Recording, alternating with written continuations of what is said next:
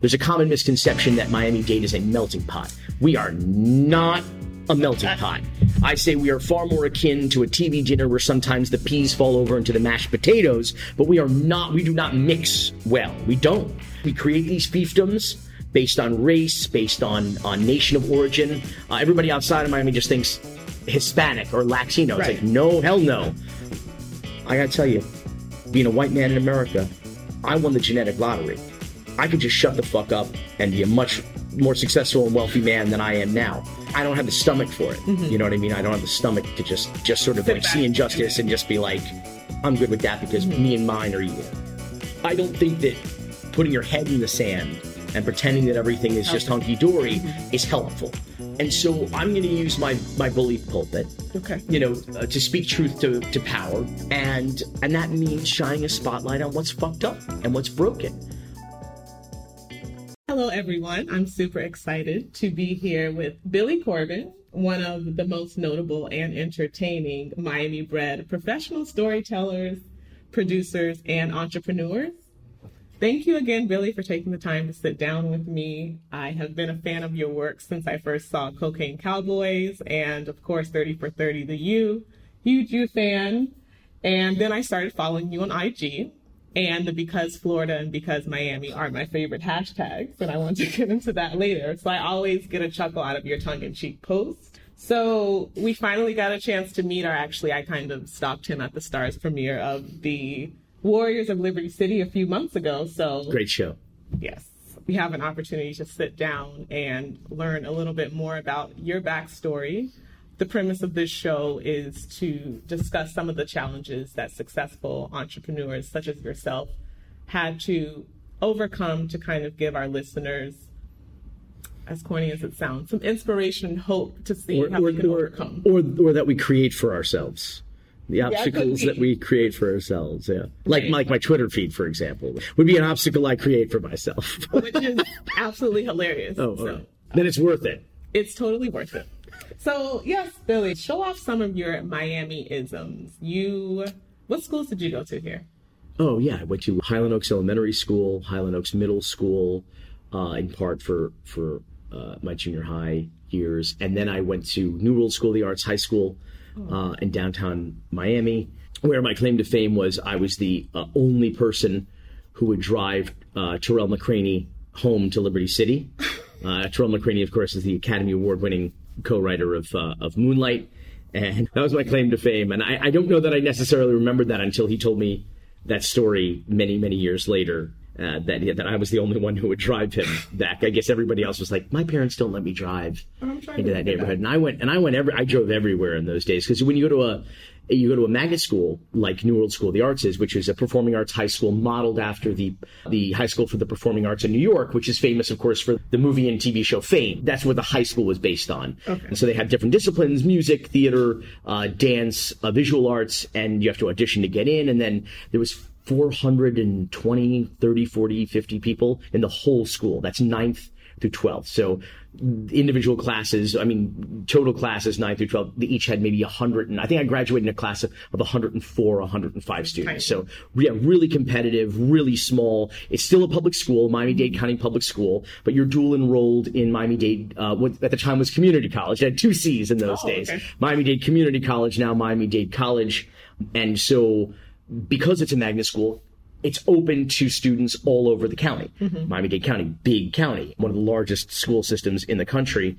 And so I had friends now from all over the county. Right. Which really, because when you go to your home school, you know, it's neighborhood. Like I rode my bike to elementary school and to middle school. So you're, it's all neighborhood kids, you know, so you like, you don't really get outside your, your bubble or your, your, your, neighbor- universe. Yeah. So this was exciting because like suddenly it opened up the map for me. Like I suddenly started checking on my checklist of municipalities in Miami-Dade County. I've been everywhere. I've been to Hialeah. I've been to Pinecrest. I've been to West City. Bryan. I've been to Liberty City. i those aren't, some of those aren't municipalities, but just neighborhoods that I otherwise would not have found myself in because suddenly I had friends from school who were, were coming from all over. I got, went on the Metro Rail for the first time to go down to Dadeland, you know, uh, and then there were places from my childhood that were only illuminated on my map of Miami-Dade because we had gone there. My grandparents loved the Chinese restaurant Canton when it was in Coral Gable, so we'd go there. I'd been to Santa's Enchanted Forest. I'd been to the falls once as a kid. But when you're not driving, like you don't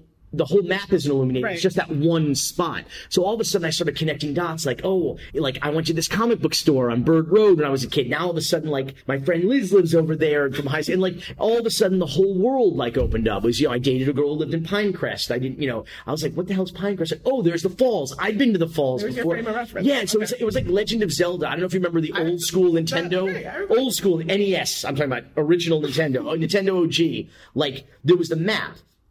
And as you travel to different parts of it, it would literally illuminate. The whole map was like kind of darkish, and then it would like the different pods would like illuminate. That's what like Miami Dade was like for me. All of a sudden, there was like all these pods illuminated, but then I would start to connect the dots, and suddenly the whole map just lit up for me. And I would just like, and I was just like, it's a pretty interesting place. And then of course, more and more municipalities started to form. We now have 34, mm-hmm. and you start to get to know this or understand the kind of tribal nature of a community like this because you know I, I always say that there's a common misconception that Miami Dade is a melting pot. We are not a melting pot. I say we are far more akin to a TV dinner where sometimes the peas fall over into the mashed potatoes, but we are not. We do not mix well. We don't. We have these. We create these fiefdoms based on race, based on on nation of origin. Uh, everybody outside of Miami just thinks Hispanic or Latino. It's Right. like no, hell no. Like that's you know, and, and statistically, you know, there are polls. Uh, you know, Hispanic and Latin people hate being called Hispanic or Latin people. They want to be identified by their Right. and rightfully so, their nation of origin. Right. They're not Hispanic. They're Puerto Rican. They're not Latin. They're Cuban. They're Dominican. They're you know, you, right. yeah, they're Spanish speaking countries, but they're you know, the Spanish is a little bit different, and their you know cultures are are different, and people take a lot of pride in that. You can't fault them for that, but then it creates a sort of self segregation, a system of self segregation where I, I say it's like it's like Game of Thrones in paradise with fewer dragons. I like that, Billy. So what were okay? What did you study at New World? I was a ballerina. No, I'm just kidding. what- I was in the what we called the straight theater division. Okay. I say straight theater because it was musical theater and then there was straight theater. So I was in I was not in musical theater. I was in what we called straight theater or just theater. So you're obviously a very witty and creative guy. And is it obvious? It's very obvious from your social media, just interacting with you. This this uh, non. There are mayors who would disagree with you, but We're gonna get into. that. I'm excited. I'm excited to get into that because I feel like Billy can say certain things that I just don't have the guts to say. let me be your inner monologue. I'll be the little devil on your shoulder. Yes, the angel on my shoulder. So, how did you? Okay, so how did you transition from theater to such a talented filmmaker? And you said theater, right? Yeah, yeah. But I, So, were you? I was always interested in. I was a child actor when I was a kid, um, and, and that's what really got me interested in that. I, I was not athletically inclined. Uh, my brother was a very gifted athlete when we were kids. I was not. My claim to fame in athletics uh, was that I I struck out my first at bat at the NMB Optimist T-ball league, and that's that. That, congratulations. That's the end of that. I Okay. mean, you know, T-ball. The ball's on a stick. Little ki- You just got to hit Right. the ball on It's the not stick. moving. Yeah. And by the way, if you hit the tee, it's a strike. That doesn't count. You have to hit the ball. So after that, you just decided, let me just. I was like, I'm not, I'm with- not cut out for this. Yeah. Okay. So, uh, so I had, I had a friend who was doing TV commercials in, in Miami in the '80s. It was like a lot of that kind of work down here. What you know, what they call modeling work or commercial work or catalog work. And then there was TV shows, a lot of TV shows and movies down here at the time. It's not like that anymore. Mm-hmm. But back then there was a ton of stuff, agencies and photographers and and casting directors. It was exciting.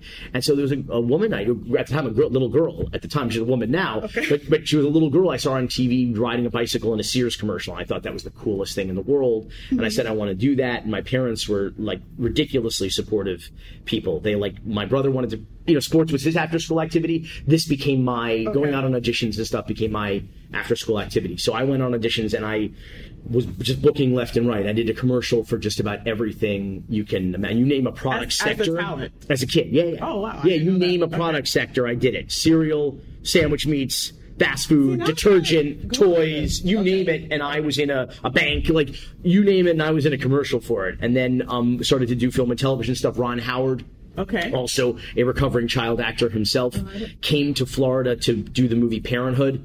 Um, Okay. Came out in '89. We shot it in '88, predominantly in Orlando, in what what Universal had not been built yet as a theme park, but they did have some studios on the lot. The whole theory was to make it like this is a working movie studio, just Right. like the original theme park Right. out west in the Studio City was. So here it was like, like kind of like let's move a bunch, let's do a bunch of stuff here. They did Psycho Four, they did a bunch of Nickelodeon shows, they did um they did the new Leave It to Beaver, then they did Parenthood. Like they wanted to be like, oh, it's a movie studio, and now we're building a Right. theme park. And it was kind of the other way around in real life, but they came casting for that, and I I got a speaking role in Parenthood. I'm the kid who curses.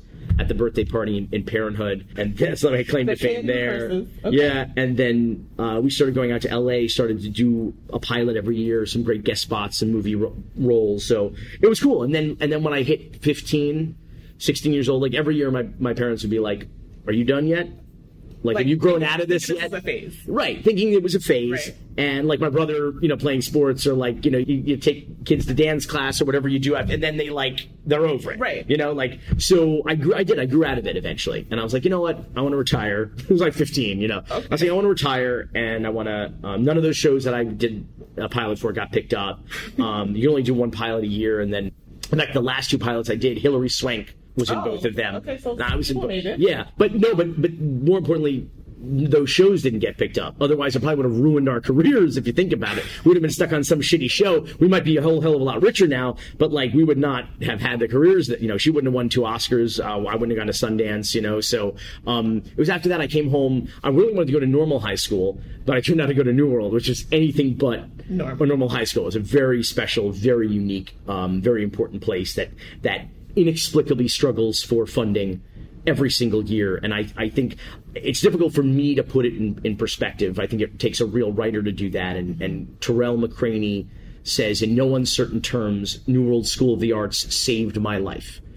Meaning his life. I'm quoting him, not my life, you know. Um, but, you know, he was a gay African American in Liberty City who had a hell of a time in middle school, you can imagine. Mm-hmm. And New World, he says, saved his mm-hmm. life.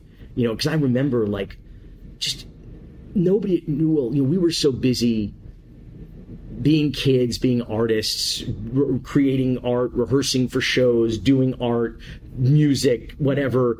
No one had time for. oh, Yeah, it was still high school. Don't Right. get it twisted. But nobody had time to hate gay people or hate black people or hate like just because they were gay. Like no, we had so much common ground. Yeah, we had so much common ground that it was like that wasn't. And I'm not going to say like we didn't sort of organically create cliques amongst people who were, you know, I I was friends with both of the Jewish kids at the school. Like, was, you like, there's no doubt that you definitely natural. gravitate. Right. Yeah, un, that's an unfortunate natural uh, uh, tendency of, of, of humans. But nobody hated anybody else for no good reason. It was, you know, it was not that type of mentality at that school. Nobody gave a shit. We were all artists. Everybody assumed everybody was gay. Nobody, you know what I mean? Like, it didn't matter. Like, it didn't, it didn't prevent us from doing anything that any of us wanted to do, which was spend time together, have fun together, make art together. So, I, I, and I took it for granted. You know, I didn't, I don't think I understood because we just had that mentality Right. that we just didn't care.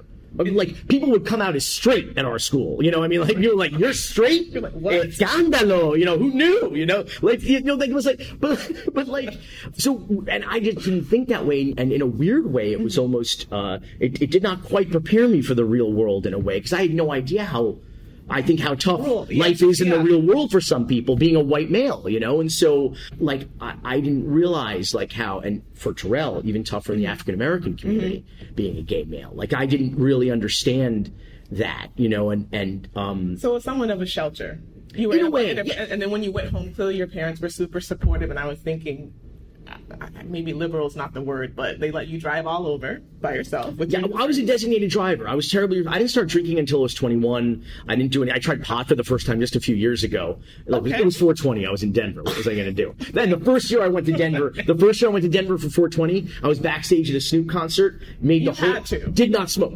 Oh. First of all, you get secondhand stone backstage Okay, at okay, Snoop concert in Denver, okay. Colorado. But but like I didn't smoke, and like I came home and they were like, "Oh, did you try all the Right, pot?" right. And I was, you know, this is pre Amendment Two here and everything, you know.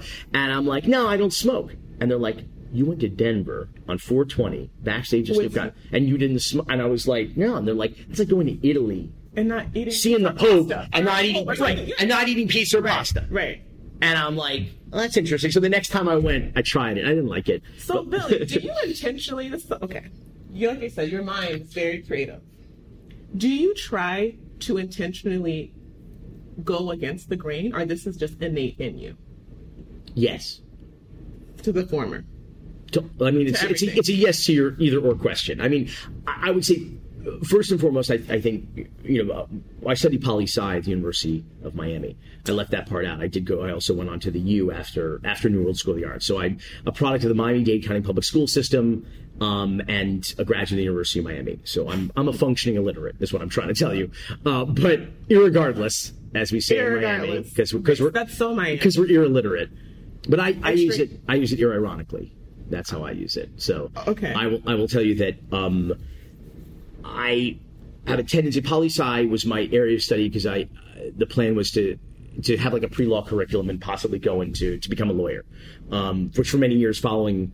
Uh, my graduation from University of Miami, my mother was disappointed. I think that I didn't didn't pursue the law, but but I, I will tell you that um, we were like I wasn't on the debate team or anything like that, but we were very. I'll give you an example. David Cypkin sitting here is our, our partner at, at Rakontur, um, uh, who I've known for so long. Our, our parents used to bathe us together.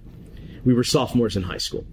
So, we, no, I'm kidding. No, we literally nursery school, literally preschool. very cute. Yes, and um, and so um, we were working together on our first documentary. I took he graduated FSU because nobody's perfect, um, but it is, it is the best one of the best film schools in the country, and certainly the best film school in the state. So we went to FSU Film. I was very envious of Okay. of, of only that, not Tallahassee, not gonna not Seminoles, but only the fact that it was a. Well, I was jealous also they had a lot of Waffle Houses, and we didn't have any Waffle Houses Right, in that in that one, time. what, a couple Miami Gardens, right. that's right, Carroll City. And so I we did this documentary called Raw Deal: A Question of Consent. It was our first doc. I took a leave of absence from UM to, to work on it. Dave was out of FSU. He moved to Gainesville because it was a UF Okay. story. It was about the alleged um, uh, sexual assault of an exotic dancer at a fraternity house at the University of Florida in Gainesville. And so we moved there for a month and worked on this, and it was our first doc. We started to, we made the decision to work on it in January of 2000, and by January of 2001, one, we were premiering at the Sundance Film Festival. At the time, we were the youngest filmmakers in the history of the festival and the only ones from, from Miami. And part of the it was about I told you what it was about, but the entire night's events of this Big Brother Little Brother you know frat mixer event where they hired these exotic dancers to perform. It was all captured on video, including the better part of what Lisa had alleged was her assault. And the videotape footage had been put into the public record by virtue of our sunshine laws here in the state of Florida, our very open government, um, Chapter 119 public records laws. And, um, it, it became a scandal and a cause celeb in Gainesville at the time. And so what we did was we pursued an investigation where we interviewed the woman, we interviewed some of the fraternity men, and then used the videotape footage. Uh, uncensored to kind of tell the story, yeah. right?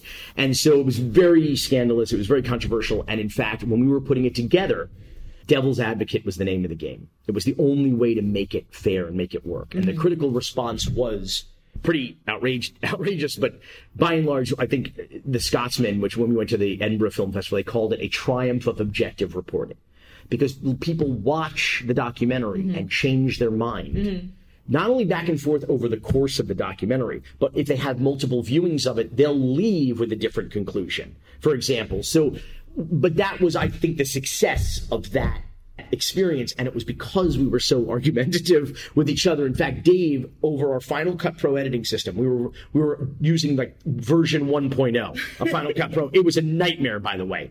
The movie would literally get trapped on the on the computer and the hard drives. But dave wrote took a he took a piece of printer paper and a sharpie and he wrote this that this became like the the phrase in the, mo- the movie and he hung it over and said welcome to the argument and he hung it over the editing system because every time someone would come into the editing room, which by the way was my apartment, mm-hmm.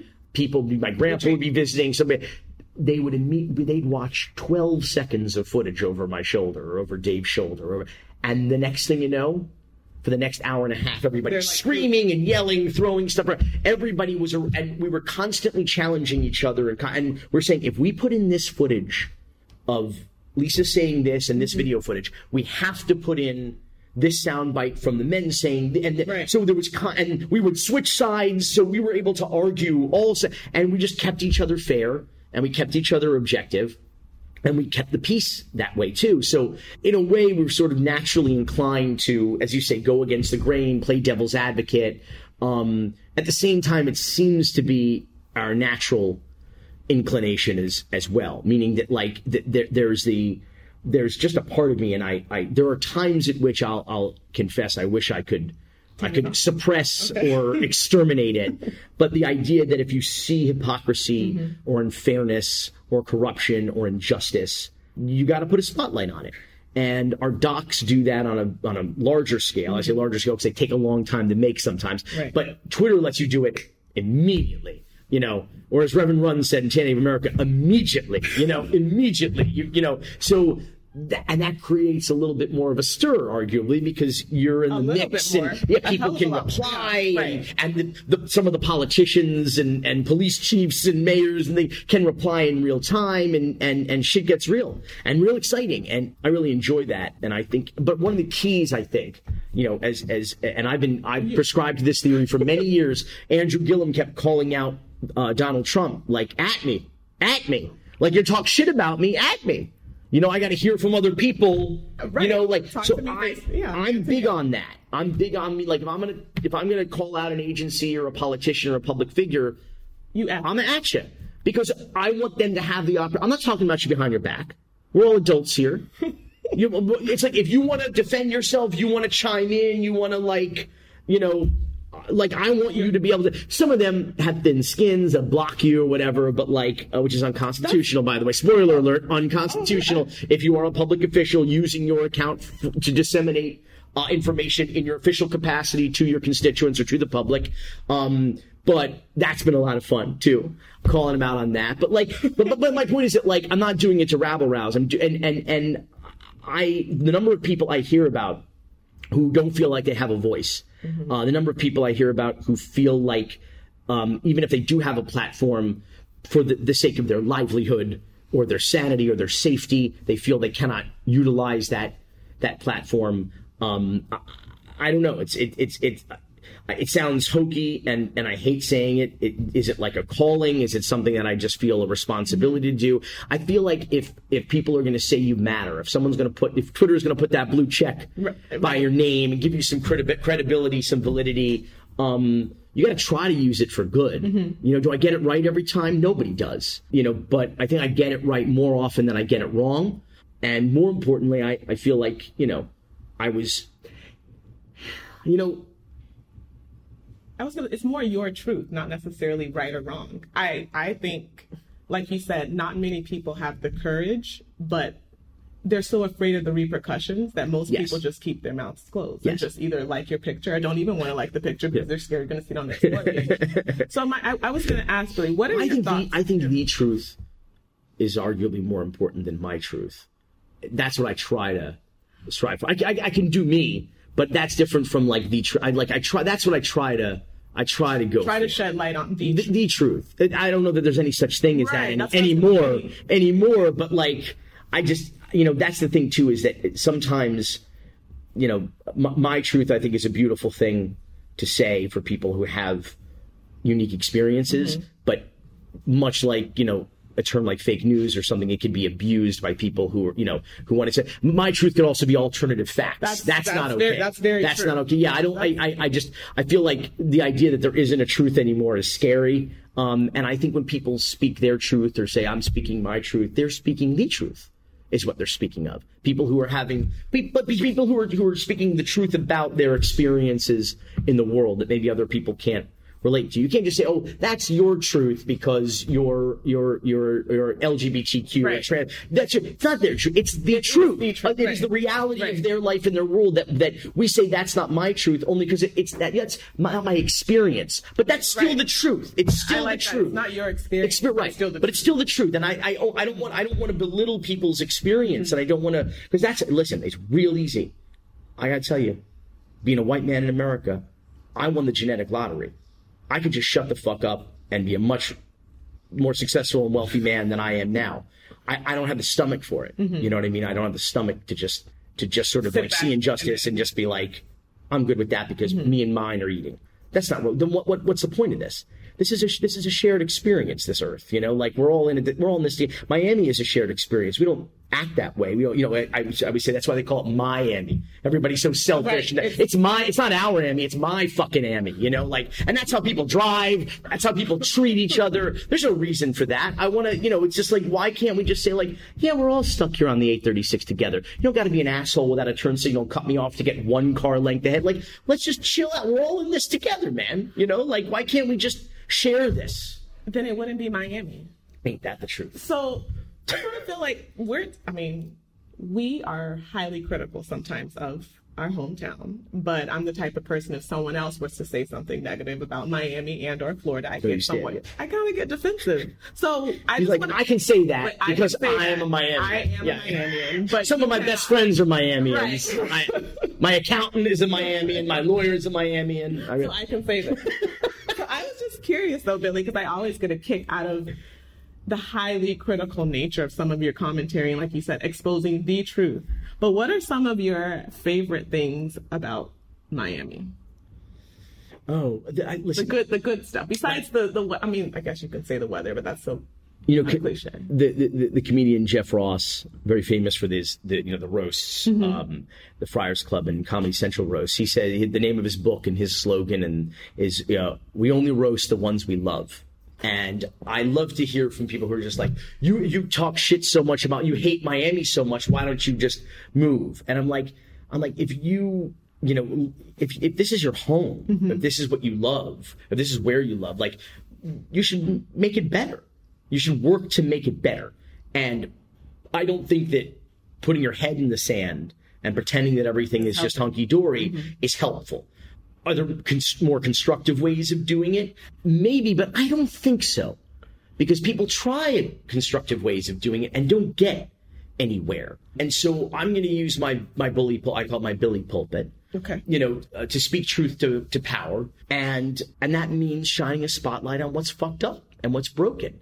Um, people like you always talk shit. That's all you do is nag. It's like, well, read my Twitter. That's not that's not true. Some of the stuff is fun. Some of the stuff is funny. Some of the stuff is promoting good businesses and good restaurants and good work that people are doing in the community. And uh, but it's not my job to promote tourism to tell everybody that everything's Right. okay. It's not economic That- development, um, right? That everything's safe. I'm not with the Downtown Development Authority. I'm not with Greater Miami and the beaches. I'm not not with the putting on some council. yeah, some Yeah. exactly Yeah. bullshit uh, propaganda nonsense about all the this is this real estate is all money laundering it's all flight capital it's all artificially inflated and it's all going to be underwater and none of us can afford it okay who live here that's the bottom line I don't want to hear about the real estate market. Yeah, the, yeah, the lights are off, but everybody's home. Nobody's living in, in half of these condos. Get out of here with this. Like, I don't. What, what are we gonna? We're telling each other that everything's okay. Get out of here. Like, I, that's not how you. Miami is is pretty broken.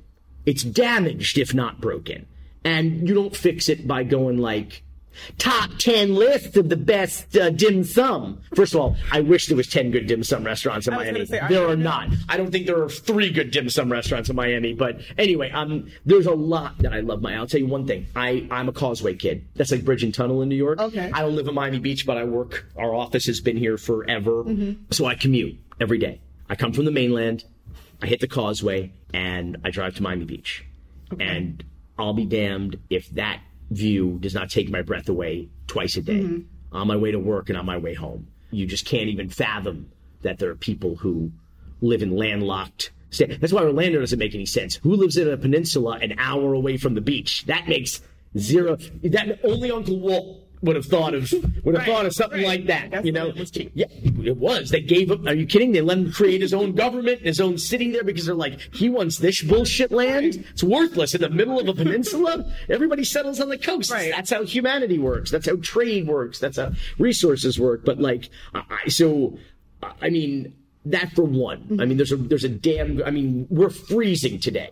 It's like 60 Right. it's like 68 degrees outside and we're like we're pulling out the winter gear you got the parka on you know every listen we never get to wear our leather jackets. We all have a leather jacket we never get to Right, wear it. boots. right the boots of course yeah like this yeah. so it's like we're, all we all look like we're in Sundance right now and you know fucking Park City but like but like so there's there's really good I mean those are two good reasons right there. You know this I, I think what I always say it's like if you want to ruin anything in Miami just add people you know how like you go, you're like your favorite, like this new bar open. It's real chill. It's quiet. Like it's, it's like cheap drinks. Everybody, I go in there. the- right. Yeah, and then all of a sudden people start hearing about it, right? So what's okay, oh. And you show up one day and you're like, this place sucks. Why? Because there's people in it. okay? So can you give us like what's your favorite bar? I, first of all, you told us offline that you love Santa's Enchanted Forest. Who doesn't love Santa's Enchanted? Communists don't love Santa's Enchanted Forest. Okay. That's who. No, it's I love it. It's, it's just a Miami tradition. It's just a funny th- that jingle. Come on, sing it. Santa, I can't. Santa's enchanted come to see the lights at the morning. Come on, like it's a tradition. It's a tradition. Like you just you gotta love it. You gotta love it in all its sleazy Santa glory. Yeah, I mean, you And know. you have to get your what is it? The funnel cake. Oh hell yeah! Oh, I have the. It's a food. Tour. It's a culinary tour for Right, me. the food part. Oh yeah, they got these great fajitas here. They got the the sausage. They got uh, the mini um, uh, cinnamon donuts. Then you got to do the carny food. You know, the, Okay. you got to do the, the the cotton candy, the candy apples. They have Granny Smith uh, candy apples. Oh yeah, I'm I'm all You're about very that. detailed in the ingredients. Oh, we used to when I was a kid. We had a the whole Santa's trip was mapped around the food. When we need breaks, so we could ride the ride because you don't want to get sick on the rides from all that food. So you got to like plan. We would strategically plan because the, the the same vendors were always in the same spot year after so you year would map this out prior. you know right what you do down the main lane going in you know what you would get on the way out then you know what you'd hit in the uh, in the sort of like the, the main sort of arcade areas and and oh yeah there was a there was a real strategy to, then you got to know what days to like you don't go on friday Or saturday you go like on a Wednesday or a Tuesday Right, or it's you, crowded. or you go before winter break or after winter break because remember it's open like before Thanksgiving and then it's open after the New Year. So you want to wait for the kids to go back to school, so there's no winter break and the season passes are uh, Oh, so turn you're out as talking low. about as an adult. I'm talking about strategy. Like right, I'm saying- not talking about strategy. Strategic. Okay. Yes. Okay. Talking about you got to know how to do Santa's Enchanted Forest. Is what I'm saying, and it's a blast. It's fun. It's just I haven't been in years, but I'll go back. It's fun. You're gonna hate it and be like, "What the hell Like, is this I idiot talking Right. about?" That's what you're gonna, you're gonna say.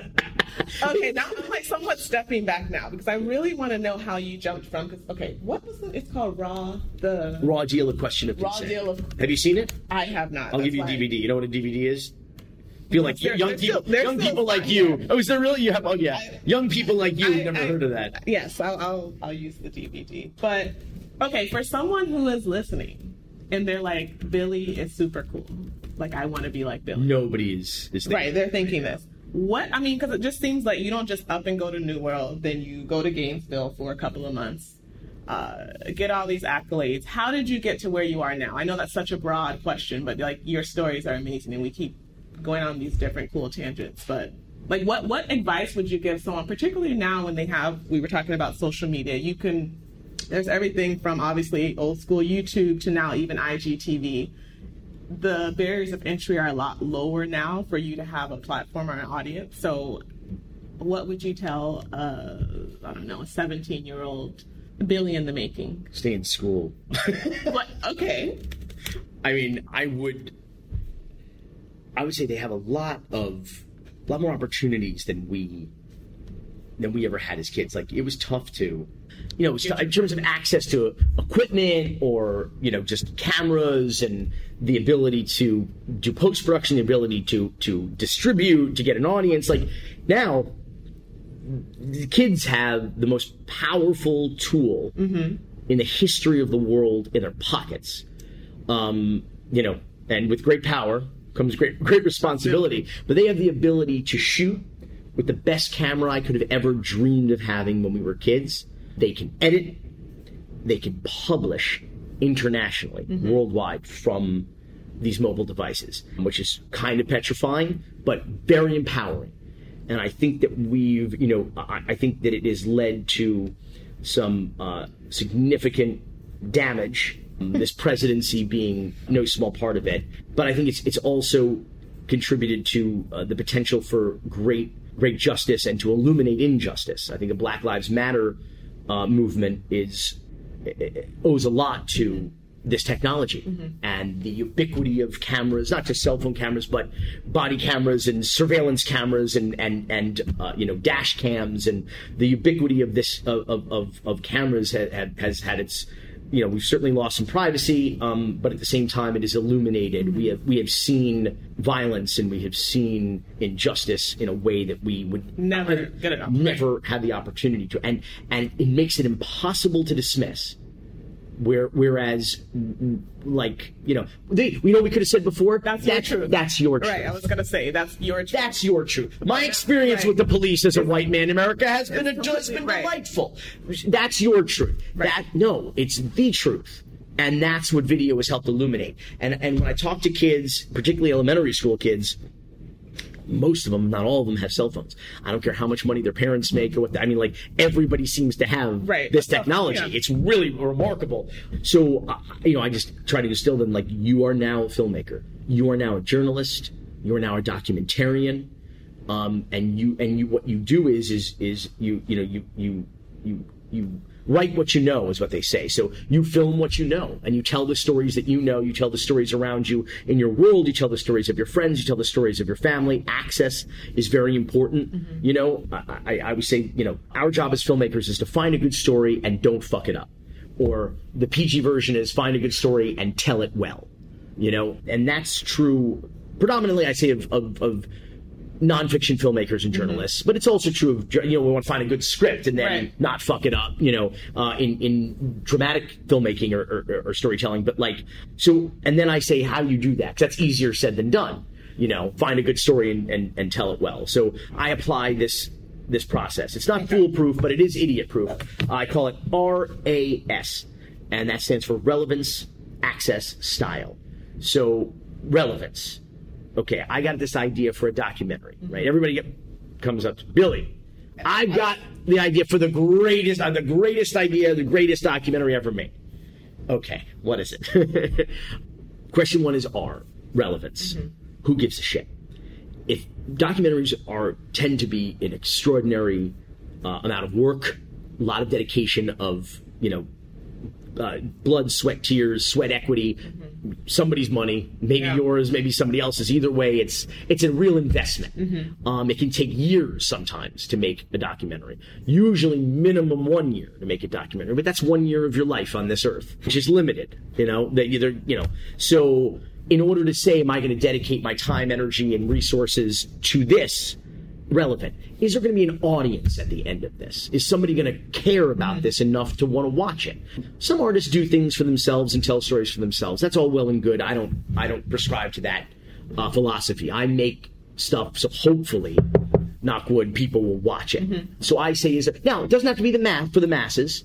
It could be, you know, niche makes you rich, as they say. It could be a limited audience, but at least there you go into it knowing, Knowing that there, there's somebody to wa- who will be Right. interested in watching this story if I do it right. Right. Relevance and topical is different from relevance. So don't tell me like, oh, it's in the headlines. It's re-" it's like, but people might get enough of that shit on the news. They might not want to pay or It's or spend oversaturated. They don't want to hear it. Right. Yeah. They don't. You know, a Black Lives Matter is a good is a good. You know, we have a story about uh, uh, uh, a documentary that we're working on about a a uh, a young man who uh, Colombian immigrant Mm-hmm. who was tasered to death by Miami Beach police back in August of 2013.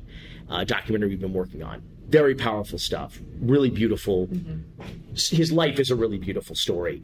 Obviously, his death is extraordinarily tragic and a massive injustice in the city of Miami Beach and Miami Dade County.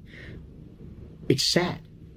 Do, at the end of your day, you want to come home from a day of you know being battered left and right on social media and by the news with all the horrible shit that's going on in the world your own problems at work and, mm-hmm. and in your life. You want to netflix and chill. Right. do you want to watch a documentary about that? It's tough. Like listen i got a queue mm-hmm. of documentaries that i quote must watch end quote that I haven't gotten to yet because I just haven't been in the mood. Right. Yeah. I haven't been. I I mean, like, I don't want to be in that headspace. Right. You're like, I'm in a good place now, Right. or I want to put myself in, In a, a good place. Let me watch. I need to watch some dumb shit right now. Let me watch some dumb I shit. I don't want to think. I don't want Right. to feel that sort of. I, right. I don't want to. I, I won't be able to sleep. I'm like, I don't want to go to bed angry. I don't want to stop. I get that way. I really internalize this mm-hmm. shit, and I and it makes me really. I can't lie in bed and go through Twitter.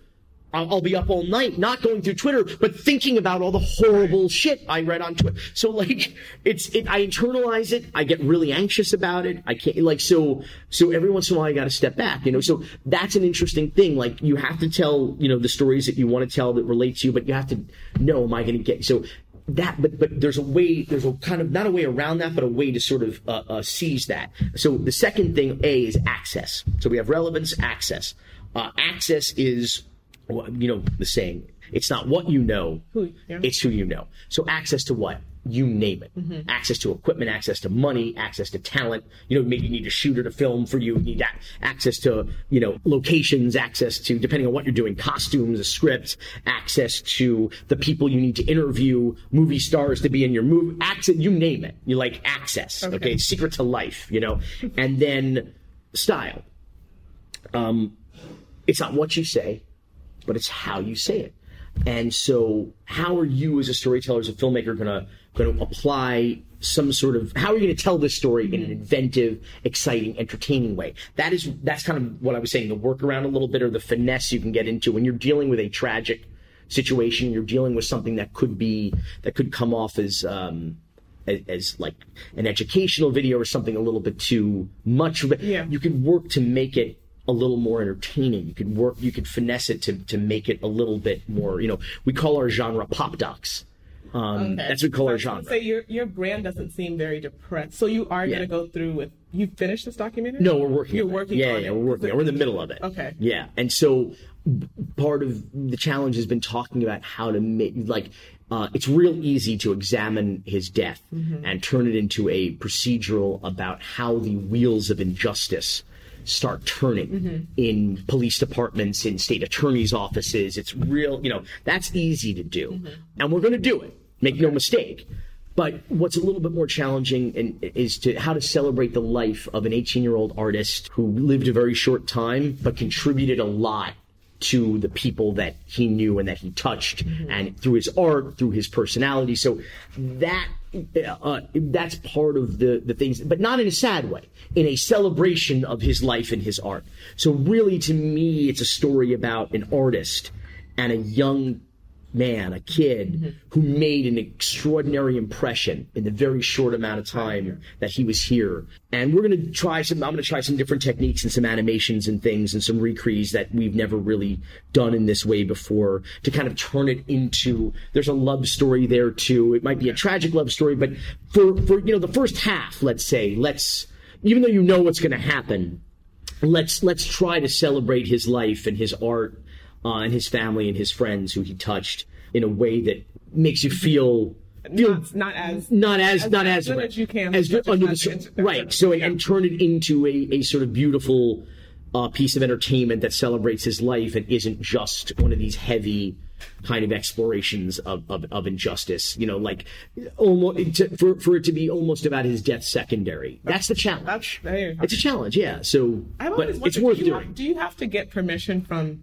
people's families, or as a with documentaries you can just do whatever? You, I mean, I think I think it, it, it depends on on on the the, nature the people okay. on the nature of the story. Okay. Um, does it involve public figures or people who were public figures? Um, is there a, a glut of material available uh, through public records? And you know, Mm-hmm. Okay. were, were these kind of celebrated or high profile cases? There, there's a lot of. I mean, a lot of this material belongs to the world. It's just a matter of who's going to reach out and grab it, and how are you going to going to tell it. Yeah. So, but a lot of it's uh, you know not everything. A lot of it's free and clear. In the case of something like this, Mm-hmm. I don't think I would have done it without the the It's so blessing or Yeah. participation of his sister, of his parents, of his friends. Like you know, I wouldn't have done that in this case. It just wouldn't have. It wouldn't have sat right. Number one, and number two, you can't really tell it. You know, the emotional connection uh, to the to the Without to connect with the audience. to. Right. You need them. Yeah. You just need them. So I wouldn't have done it without that particular Okay. story. I wouldn't have done it without them. some of the others. Well, some of the, I, it just seems like, which I think is absolutely hilarious. what? Uh, for example, the screwball. Yeah, the screwball. I mean, It's all right. the film Yes. named Screwball. Sorry. That was something you were able to do without the subject. Well, no, we have most of we have we have Right? the, we have the two primary subjects. And remember, it's not about A Rod. A Rod was certainly the most high profile Okay, client okay, of this okay, guy, but it's really about the doc this this this fake doctor and his his client Okay. who wound up being the whistleblower who took the records to the Miami to Tim Elfrink at the Miami New Times who who put the you know who, who put the whole thing okay. on blast. But ultimately, A Rod is a supporting character in their story. He just has he's high profile, so it's He, he was obviously okay. he was the highest paid baseball player in history. It it effectively ended his career. This scandal. He's also he's only in as much of it as he is of Screwball, which is not a lot, but he's only in as much of it as he is because um he fought his suspension. All the other players oh, basically like kind of Oh, eventually eventually took their lumps. You know, some of them pushed back, but like eventually just said, "All right, I'm not appealing more this." damaging to Yeah, so A Rod is the one who like dragged it out by appealing it, and then like the whole ugly truth had to come out. Like, so he it only lasted, or he was only as big of a figure in the scandal as he was because he dragged the damn thing out. Yeah, it was his due process rights under the CBA, you know, the, the mm-hmm. the contract between you know the players union and and the league, but he chose to exercise those rights And- uh, under false pretenses as well. He did not have a legitimate defense. He was guilty as the day is long. So, so you know, so so basically, he didn't really have a, a pot to piss in or a leg to stand in uh, on there. But like, um, but he is very much a supporting player in that story. Okay. and he is very much. I don't think anyone will will argue a public figure. Arguably one of the most famous Right. people in the world. Right. So that being said, he is fair game. Um, we are not malicious. This is, even though it's a comedy, Mm-hmm. hence the title Screwball. It's kind of a, it's like a Coen Brothers like heist movie gone awry. You know, with like these just like with those Keystone criminals, you know, bumbling and fumbling around, MLB investigators, all crooked. It's really, it's like a, it's like a Carl Hiaasen or Elmore Leonard novel. It's just like it's Florida fuckery, is what it is. it's an only in Miami kind of sordid tale, you know, and so to that end, he is very much a Florida man, uh, A Rod, or a Miami man, you know, and, and so he's got shady, you know, it's like a sunny said, place it was sunny place for shady people. Like that's who you surround yourself with if you if you spend your your childhood as as Alex did uh, in Miami. But you know, so it's that kind of story. Uh, but despite that, it is, I will tell you, mm-hmm. in the experience we've just had with it, we've just had with it as a company, Alfred Spellman, David Cypkin, my producing partners at Rakontur, the most meticulously researched and fact checked documentary we have ever made. We're meticulous about all of them, mm-hmm. but this was it's one that you look at and you're like, okay, this is all crazy bullshit. Like it's funny, it's just it's satire. It's really back it up. is meticulous. And uh, fortunately, when we premiered at the Toronto International Film Festival, that was our world premiere. Uh, some of the critics noticed. I noticed in some of the reviews, they're like, they're like, don't let it fool you. Don't get it twisted. The movie's funny and entertaining, but it is Highly- meticulous, okay. and it is. And, and whether it's in the documentary, because we'll sometimes show you a funny scene, and then boom, there's the document that proves it. Um, we'll show you a scene, and then we're incorporating into that scene that we're recreating all funny actual photographs. And you'll see, oh shit, not only is this real, but it's so meticulously recreated that like the photographs look like they're like they're part of the of the stuff that we recreated. So it is, and we were because because we were doing it in that tongue in cheek way, we're like, we better get Mm-hmm. Make this sure we back this perfect. And we've heard from people Mm-hmm. who we didn't interview in the movie, who we interviewed off camera, off the record, so to speak, who only confirmed. This is both before we shot it, during we shot it, na- while we shot it, and after we shot it, who have only confirmed that virtually every line in this doc is a fact, is legit. What was was it's contained under oath in some court document or you know it, it- this was just we worked our asses off on this one i think it shows i think it's i think it's our best work just in terms of the quality and and and and the, depth you know, of research. yeah the, I, I i i i'm i'm really happy with it takes, like you said, a minimum of one year to produce these things? The level of, of research and yeah and then you're and then the and then the lawyers get to it you know later on Say, like, do you yeah. have like a, I guess a really strong, but you're so meticulous in your work Yeah. that it's kind of hard to go after for I guess defamation Yeah, or and- something, and, right? And the way I'd say we're, we're getting better at it, we've always been meticulous, but the way you get better at it is, that, you know, we worked with, we work with Michael Donaldson's firm, who is a First Amendment fair use. He, he is an attorney who has built his practice around documentary filmmakers. Oh, since okay. since the explosion, yeah, since the explosion now, uh, this sort of modern golden age of of documentary filmmaking, he literally wrote the book. You can download it PDF. Wrote the book on best practices for documentary filmmakers, dealing in fair use, dealing in you know in in in in, in any any sort of uh, actions that people might want to take against you. That deals with music. That deals with footage. That deals with people's likenesses. People, you know, defamation issue. Like they they are meticulous. So in since we started working with them, which has been for a lot of years now, we get better at it. Meaning we can kind of we're we watch stuff the way we know that they watch stuff, and so we're like, oh, you know what they're going to say about Right, this? so not even you know, waste our time going on this. Right, they're like, Right. let's just be careful about. Yeah, so we're a little more set, and then we'll go back and forth with them, and they'll say, listen, you got to cut this down, you got to cut this out. What they'll have questions. Do you can you back this up? Can you back? You know, and and to that end, I believe Screwball was one of their. I can't speak for them, but one of their less complicated Right, reviews like, because okay. we were already so sensitive to it uh, that we that we tried to, to do it as best as we could, and they were just like, you know, they're like, obviously they had their con. It was a very thorough review, but it, I felt like we didn't get as many notes from them as we It normally do. Yeah, yeah, it was, it was- yeah, because because we were really and a lot of their questions we were able to be like, oh, here's this Yeah, document, Okay. here's this transcript, here's the, and and yet the other thing too is that one of the things we really go for is you, you go and it's tough because um in federal cases, there's like pre-sentencing reports, mm-hmm. and they are confidential. Okay. Uh, because oftentimes they will contain uh, medical history and information that it's just not a part of the public mm-hmm. record in a case, even though it's a court case. Mm-hmm. So this is someone who's been convicted or has pled guilty, and now this is a thorough report that the I think it's like the- you know the federal like it's not the uh, the BOP, but it's like the probation, the federal probation people put together, and like Okay. that make certain recommendations about like based on a medical history maybe they need to be in a facility with a stronger medical wing or whatever it may be. So they they, they do this whole but it also contains all the quote unquote facts of the case.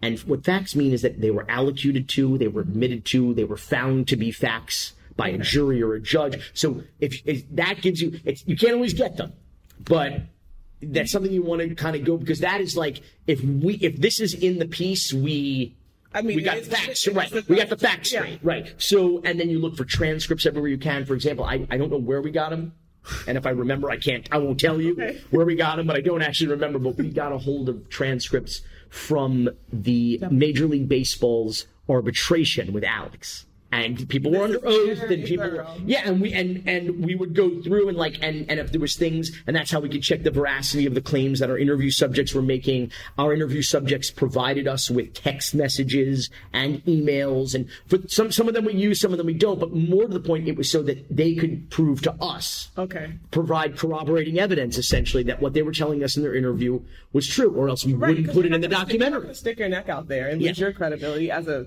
now listen, there's still some stories that they were in a room with one other person, and so Oh, there's the only. Okay. right. But even even in some of those cases, we actually would go out and say, "I'll give you a perfect example." Tony Bosch, who is the fake doctor in the story, he hates when he call him that. Tony Bosch, the, the unlicensed physician. Okay, I rather. think- Uh, one of his clients was Manny Ramirez, Dodgers slugger Manny Ramirez. And so he was his first VIP client. He would go on the road with him. He would be in a suite next. Sometimes he said he would share a suite with him. You have that in the not the pilot in the. uh The clip? The clip, right? I, I think. Oh, there might there might have been. the They, they mentioned him. Yes, they Yes, did. But you okay. didn't see Baby Manny. There's a Baby Manny I as well, just before baby. that. Okay, Yeah, yeah. okay. You saw him. Yeah, they mentioned. Manny in the context of A Rod. Yeah, and so because Manny was his first before A Rod, Manny was his biggest client, Mm-hmm. and so Manny. Tony tells a story that Manny, um, uh, didn't like to sleep alone. So, so he'd have he'd have a suite with twin beds, and so Tony would like sleep in the other bed, and would have to talk to him or tell him a bedtime story, is what how Tony described it, in order for for Manny to feel comfortable and, and fall asleep. And so we're like, that's hilarious, but we don't know if that's true. Now, mind you, we would have been comfortable, I think, with it either way, but we weren't. We decided we're going to go out and try to get, and we started to research. And sure enough, there are other accounts out there in the world. Some pretty obscure, like it wasn't just like Google, it came up, but there were books where someone was interviewed about. Okay. And there's a famous saying, Manny being Manny, because he's known to be an eccentric character. Uh-huh. And this apparently was one of his eccentricities was that he didn't like to sleep. He couldn't fall asleep if he was by himself in like a And it big couldn't be like a teddy bear. Right. It, he needed like, and so I don't know that the bedtime story thing was necessarily well known, but it was very. The point is, is that some part of that was verified, and so we felt comfortable. That's the thing is that we, you know, and we're also dealing in this in this project with with not only high profile but very wealthy Right. and litigious people in in Major League Baseball and A Rod and these guys. So society is so litigious now. of course. yeah. So we just want to be. We wanted to be careful. wanted- I wanted to be Dot your I's, accurate, yeah. and we didn't want people to just dismiss this as some goofy ca- uh, comedy or work of satire. It is, by the way, a goofy comedy or work of satire. But like it is, it, it all happened as we as yeah. as our as, it all happened as far as we were able to verify and as far as our interview subjects told us. Okay. I just want. Wait, wait. I may have to charge this, but I'm. Yeah, it's all right. So, Billy, you've talked about some of the individual challenges and the work that goes into producing one of your works, but can you just share? Everyone always sees the highlight reel, no pun intended, of your life and your works. But what are some of the challenges that you would feel comfortable sharing that people may not know that you have to overcome, besides the backlash from some of your uh, extremely candid uh, thoughts on social media? But like what things have you gone through and here you are still shining with tons on the horizon i want to hear about what's coming up next that It feels terribly. What's the term? Um, not uncouth. It just, it, it, feels like really selfish. No, it's a better word. I'm just not thinking of it. But like, for, like for me to like complain about challenges. Um, I haven't like like globally speaking, I haven't really known a lot of a lot of what I would characterize as challenges. Um, knowing knowing knowing what I've I've grown to learn about about the world, you know, and life and and and and becoming um, just, I think surprisingly more empathetic in my old age rather than the other way. I feel people get more stuck in their in their ways and kind of dig in and, and protect their own. And and I, I, the opposite has been true for me. I think it's also a product of, of, of being in Miami in a way. You, you you get to know a lot of different people from mm-hmm. all over the world with a lot of very unique experiences, very different from your own. I always, I mean, I said it earlier. I won the genetic mm-hmm. lottery, being born a white man in America. Let's just be perfectly honest about this. You don't get to pick your parents. I Right. mean, you one day you open your eyes in this world, you look around, you got to take stock, and you got to play the hand you're dealt. You know, some people can overcome certain adversity, some people can't. But that's that, that's what it is. You know, I, I, I, I and so like I, I I'm, I'm remiss to say that there are yeah there are challenges you know driving to work every day in this town man you know I mean you know so um and and you know as successful as I feel like we've we've been in our careers um you know, we don't always get to make whatever we want to make. You know, we don't just get shit green lit or financed. You know, we we got to go out in the world like everybody else does and pound the pavement and and peddle our wares and do the song and dance and the dog and pony show and and and try to convince people that that that this is something that people want to see that they should finance. But so like we have this, you know, we, we got to pitch like everybody else does. We got to sing for our supper. But like, how is that something to complain about? I make a living. I make a living doing something that I love to do in America in 2019. Hashtag blessed. You know, I mean, what what do I have to complain about? What challenges do I have? I got to make this movie instead of that movie this year. I'll make that movie next. I'm like, seriously, it, it feels very petty. Uh, to, I mean, like, yeah, I, I, I just, it just, and and you get enough of my pettiness on Twitter when I bitch about. I'm still, I'm Everyone still. I, I ordered lunch from Delivery Dudes on December what 22nd. What day is it now? I'm still waiting for that shit to be Right. delivered. What- what- I'm still waiting. wait what restaurant uh, maybe you don't want to even talk about Go to the restaurant. I love the restaurant. It's not their fault. Go go uh, go go go go lucky. It's this empanada no. place on Okay. Alton Road. It's delicious. Okay. And when I get my go, when I'm like itching for some go go lucky, I need to get my go go lucky on. And, so still- I still still so they don't do their own in-house delivery. It's all an outside service. So I hire we we, we call delivery or ordered online from delivery dudes. So we're still that- waiting. That's Billy's challenge. We're still waiting. And I'm being getting my heavy on too. empanadas. Right, but this is talking about Miami this- problems, right? right? I can't get my right. empanadas. That's because yeah, Miami. because my Right. How did that? I know I'm skipping all over the place. How did that start? This Well, it was because like Florida. because Florida. Yeah, you know what? Well, because the Florida Man thing, we had been in, we had we, we were we were early adopters to the whole Florida Man genre of of Florida fuckery, you know, news stories, you know, and and so I kind of wanted my own thing. You know what I mean? like my own trademark right. kind of, you know, like every Florida man, Florida woman, like that kind of belongs to the world. Like because Florida, I just wanted because Miami, but usually because Florida, like I just wanted to have my own thing, and and it just seemed to be, you know, it's kind of right up there. Like people say, you know, Florida go to Florida, you know, like that's, you know, like Right, that's that's like. I still think. That's why Miami's its Yeah. own little state. Yeah, I remember. I, I just the other day, I, I, I was actually I was DMing with uh with, with Jemele Hill, and and and I sent her this ridiculous story about the Florida Secretary of State that new Governor uh, Ron DeSantis had just uh, just appointed, who The had blackface. dressed in blackface at a 2005 Halloween party, and you're like, and. How could that get any worse? It's like, well, he was also he was in drag and in blackface. Like, how could that get any worse? On he was 2005, and on his shirt was written what Katrina victim. Right. So it's like it's like oh this is like the, the like yeah. he just he found a way to make this all worse. And if you're just like if you were, if you were feeling extra forgiving that day and be like okay well and you're like wait what okay Right. well wait what, What? you're like okay three strikes right. you're out you know so this is T-ball. this is already a one strike you're out deal but now you've managed to somehow take it two steps too far but like so and and her reply to me was Florida gonna Florida. Right. That's it, you know, like so it's kind of that because Florida is just like and it just kind of says everything you need to know about it. Everybody that's an international Right. kind of a language, I guess. It's in just like So Billy, would you ever run for office? no, never.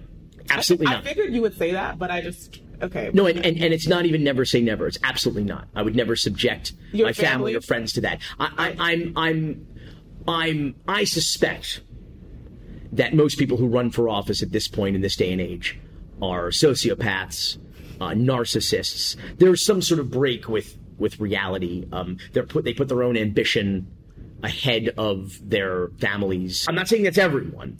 But it- it's starting to feel more and more like it. And that's an unfortunate situation. And by the way, some politicians blame people like me because they say when you just talk shit about all the politicians, then good people don't, Don't want to run. run for office because then they're going to have to handle the scrutiny. I'm like, if you don't want to handle the scrutiny, Then do right. then then do right or don't do it.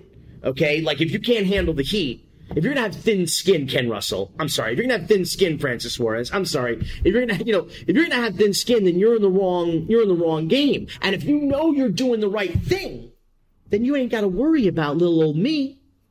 Am I right? So if you know you're doing the right thing, you can go to, you can go home and sleep at night. You don't have to worry about me shit tweeting or whatever, you know, or you know, you don't have to worry about me trolling or whatever you want to call it. Okay, you don't have to worry about me, right? They worry about me because they're not doing the right thing, and I call them out for it. They're worried about it because they know they're screwing up. They know they're crooked. They know they're inept. They know uh, they're incompetent, and what they don't want is accountability or transparency. And, you know, sunny place for shady people. Uh, government in the sunshine is what it's supposed to be, but we got government in the shade. And that is a problem. And I'm going to call it how I sees it.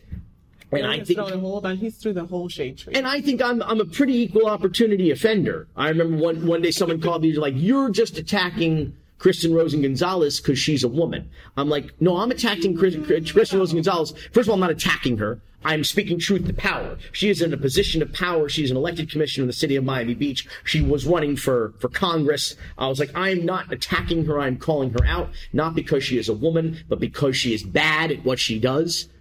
straight up. That's it. Okay, that's like saying I'm attacking, uh, I'm going after Mayor Levine because he's Jewish. You know, I'm going after Mike Grieco because he's a man. I'm going after Keon Hardemon because he's black. I'm going after Joe Carollo because he's Cuban, or Francis Suarez because he's Cuban, or or uh, Ken Russell because he's Japanese American. It's like, okay, so I just hate everybody. It's like, no, I. But like when you're in power, I don't care you know who you are, where you come from. I got to tell you, I, I get a little, just personally, a little more frustrated when I see people in the minority communities being taken advantage of Mm-hmm. because they're already an underserved and underrepresented uh, Right. population, and so when I see their representatives taking advantage, I'm like, well, that's that much less representation than you know. I'm, I'm talking to you, Oliver Gilbert in Miami Gardens. You know, that's you know, I'm I'm I'm, I'm talking to you, Keon Hardemon in, in, in City of Miami. You know, I mean, like, uh, but because because you already have a population that, especially in this community, Miami's a unique community uh, for African Americans. By unique, I mean even shittier than normal. And the reason being is that it's a great American tradition to treat African Americans like second class citizens.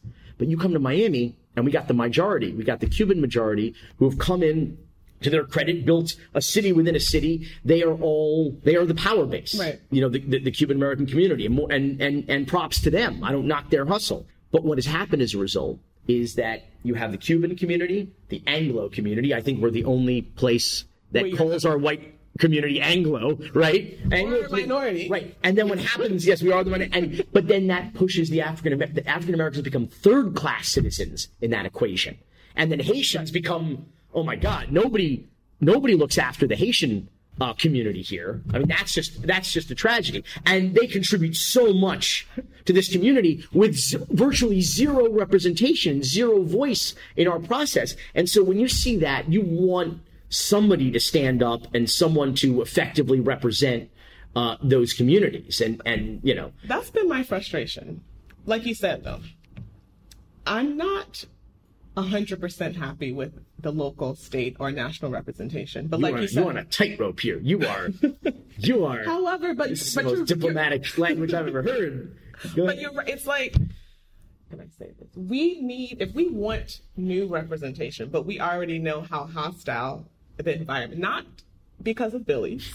I think In part. Are not really. I like like you said. I mean, you need thick skin if you're going to put yourself out there. Like, I mean, people can say whatever they want to say, especially when it's not baseless. But how do you? What would you suggest to try to just shift the entire? Let's just since we're Miami. I didn't say it. Spike Lee said it. Do the right thing. That's Do what- the right thing. It's I- not that hard. Do the right thing. Because the thing is, I sometimes find myself complaining, which I hate to be a complainer. I'm more of an actionable type of person. I Right, be constructive, Like, offer like, solutions, Like, or what can I do besides criticize the people downtown and try to get fresh blood in? But like you said, anyone would be a narcissist to take that sort. I mean, what are we gonna do? Like, just Oh yeah, yeah, we're fucked. Yeah, we're fucked. I mean, I, I it's it's and but that's the thing too is that we have these so-called new generations of leadership coming in, and they are profoundly disappointing. Keon Hardemon, Ken Russell, Francis Suarez. These are supposed to be people that are coming in and representing our generation, you know, and and they're they're young men Right. essentially. Yeah, You know, uh, first of all, I'm pretty sure women are about 51 percent of the city of Miami. Oh. There is not a woman on that dais. There's barely a woman in a position of power within City Hall. Barely, I say. A woman in power. Okay. It, I, I, you know what I call Miami City Hall? I call it the Belen East Campus, is what I call it. Okay. Because that's what it looks like. All right. Um, and then, and then they do have, they have Vicky Mendez, the city attorney, who should probably be in jail. Okay. She shouldn't be the city attorney. Okay. She should probably be in jail. Best thing Ken Russell ever did was try, was try to get rid of, was try to get rid of her. Um, so that's who we have in city government. Like we, you know, it's not just that we need women; we need good women. We not just Right. we need men we or or African Americans, or we need good We people. good people. Good people who are going to do the right thing, regardless of their gender or their or their race or whatever. And that is a real challenge. And I, I got to tell you, I don't know. I, I pray on. I'm not a praying man, and I pray Right, on you this pray on often. And it's beyond just good. I'm, it's we need uh, visionaries. I think we're lacking at the county and the city level. Yeah, there's no it's- yeah. there's no vision. I felt like there's so much potential in Miami, and it's just No, no, they're, good. Like- they're these guys are just living high rise to high rise. You know, groundbreaking to groundbreaking, selling off our public parks to private interests. Like they're, they're these are hustlers. These are straight hustlers. These are con men. You know, and you have to remember, Miami. You know, th- this is not a factory town. We have no indigenous industry other than mm-hmm. selling the sunshine. We sell the dream. We rely solely on outside revenue coming in, tourists, flight capital in our real estate. It's a hustle. Mm-hmm. We subsist from hustle to hustle. And that's not a real, that's a Ponzi scheme. That's a Ponzi scheme. If outside revenue stopped coming in, what would happen to the? We're not a self-sustaining economy. We don't do any. We don't. Well, you know, as Carl Hiaasen says, we don't produce anything in Florida other than oranges and machine guns. That's all we make here. We sell sunshine. We sell the Florida dream. We sell bullshit. That's what we sell here. And cocaine. We sell well. That's but, but that but that's not even our product. That's, That's important. That's we import that, right? important. Yeah, Okay, that- we're, you're we're only on a wholesale retail level there. We're not even on a manufacturing level here on cocaine. You know, so so, so that's what I'm saying. Well, like, we, you know, what if that stopped coming in? That could crater the, the what whole sector of the economy. Right. Yeah. You can't just sit around and Right. So what I'm saying is that's how these politicians exist. They have warped priorities and perverse incentives. They measure progress by the number of construction cranes they can count on the horizon. Okay, by the amount of money that they can give to billionaire developers or sports team owners, hmm. okay, to, to ruin our traffic, to ruin our public property, to steal our public property with, with sports stadium hustles. With, it's, that's what, that's all we have here. So they don't have I say they have priorities because that's how they measure success. The perverse incentives they have is they're not negotiating with their money. They're negotiating with our money. Okay? And our property. The people's property. And they they make pretend like it's there. Let me tell you a story about Miami-Dade Commissioner Audrey Edmonson. I was waiting for you to exhale. I was. I, I have a feeling you might not for about forty-five minutes. Let me tell you something about. She was being interviewed a couple of years back. You might remember the scandal, so to speak, about Parcel B reopened. Parcel B is this little lot of land. This not little, but it's a sliver of land between the American Airlines Arena and the Bay, and it was part of the 1996-ish referendum on the Miami Heat lease on the uh, the American Airlines Arena, and in that deal, they promised contractually, since 1996, I graduated from high school, they promised that they would turn Parcel B into a public park, a park for all to enjoy. So we must have got some wires crossed or something because what they did was they made it a parking lot for their valet parking. Completely Pretty close. And so what happened was is that when shit started to, to heat up a few years back in Bicentennial Park, they were talking about the Cuban Museum. There was a lot of stuff going on. Some activists went back there and they discovered that Parcel B not only was not a developed public park, but there was a chain link fence and a lock on it. And they discovered that Miami Heat had built, put a fence up and put a lock on public property.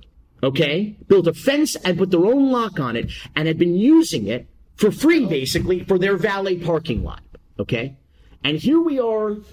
It's still 2019, and spoiler alert, they ain't built the park yet. But a few years ago, when this first broke, Audrey Edmonson, who I believe her district in the county includes that area, was being asked, uh, uh, was being interviewed, and the interviewer brought up Parcel B, and Audrey Edmonson went into this whole thing about Miami Heat. I love. I'm a home team girl. I love the home team. I love the Miami Heat. This, incidentally, are owned by you know billionaire Mickey Arison, who uh, whose family owns Carnival Cruise Line and the Miami Heat, uh, and is a very big power player in terms of uh, political contributions. Also, to be fair, philanthropy, and uh, we we had them in no small part to thank for the the Adrienne Arsht Center, which was originally called the Carnival the Carnival uh, Center, but they were good enough to actually yield to Adrienne when she came to bail the place out. Um, and so, you know, shout out to them. The bottom line is they owe us a park. And Audrey's take was, Commissioner Edmonson's take was, um, I'm, I love the Heat. Go Heat. I'm a hometown. I always root for the home team. And okay, and so the reporter asked, "Well, what about your constituents, though? And what you know, and what they were promised?" And Commissioner Edmonson said, Well, you know, I hadn't thought about it that way before. And let me tell you what's so compelling about that. I'll let it simmer for a second, let it settle. Let it- Let it is that she had been in government so long. And if you have never been to government center or really seen how any of this works, you have no idea. This is a bubble. It's a world within a world. Their world is not their constituents. It's lobbyists and special interests who wine and dine and come to meetings with them. You have to see they're not necessary. even when they're out and about, they're not really there engaged, knowing what you're going. op. It's a photo op. So their world is people telling them what to think and how to vote, and those people are giving them money, and they're say, negotiating. It's the donation list. Yeah, Like, they're yeah. absolutely, and they're negotiating with our money, but they're also getting essentially a kickback through, you know, campaign contributions, through through gifts, through dinner, through whatever, through through the stature of being able to pose with David Beckham or take selfies with, you know, with D Wade or whatever it may be. They get they get their access. It raises their profile. They get money, and they give these people whatever whatever they want these special interests. But her thinking had become so warped that she had and admitted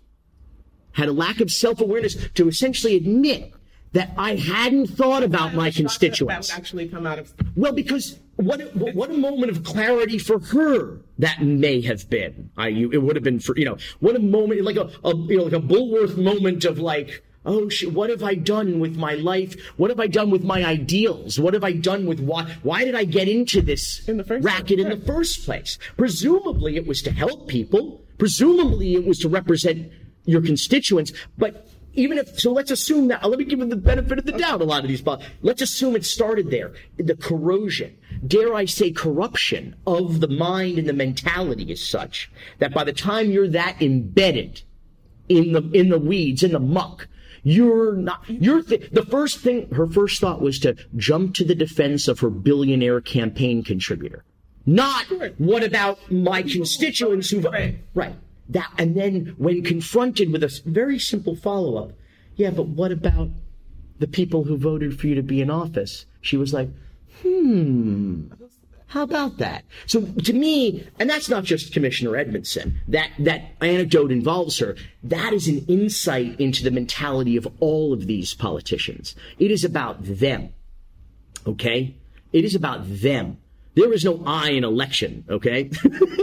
there is. But you know, so but you know, but like, you know, but it's it's like it, It's I- sad. that it's really really sad. And when you say where is the hope, what is the answer, where are the potential solutions, how can we be constructive about this? We just need to elect better people. Then it becomes your question. How do you get better people to run? I am now becoming proactive this year. I'm kind of breaking breaking a little bit of news here. I am out in the world looking to, for lack of a better term, recruit better people to run for office. Okay. Um, I'm gonna, I think, really try it in one, maybe one, maybe two elections this year is just kind of a pilot program. See how it goes. Win or lose, I think I'll be, I'll continue to be involved or or get more involved. But you know, sort of sort of uh, doing what you need to do to kind of recruit good people. Go out in the community, find those people, find people who hadn't thought about Right. running before because it's it's the people who who have thought about it or who have acted on it. You're not a narcissist. Right. Well, that's the thing. that you recruit. The, that, well, that's the thing is that like the people you're like the people who actually do it voluntarily are, are the, the folks you want to be scared of. Who you know who basically you know, like this Howard Schultz, Okay. this Starbucks uh, putz. You know, like you know, like this guy. You know, so I think we have to clean house. It's hard to attract and recruit when you have to sit on the deal. Like, Yeah, well, not- there. Listen, a lot of for, for a lot of these, uh, uh, not a lot, not not enough of them, but for a lot of these offices, state and local, we do have term limits. The one thing, the one thing I agree with Rick Scott on is that there should be term limits in Congress, in the Senate, and the House. I agree with that. I don't think they should be too short though, because you do have people who become experts in the government is hard. Governing is hard. The logistics of governing are hard. I mean, you can see what Nancy Pelosi is is running circles around this you know, uh, uh, around this idiot because she knows how government works and he just doesn't.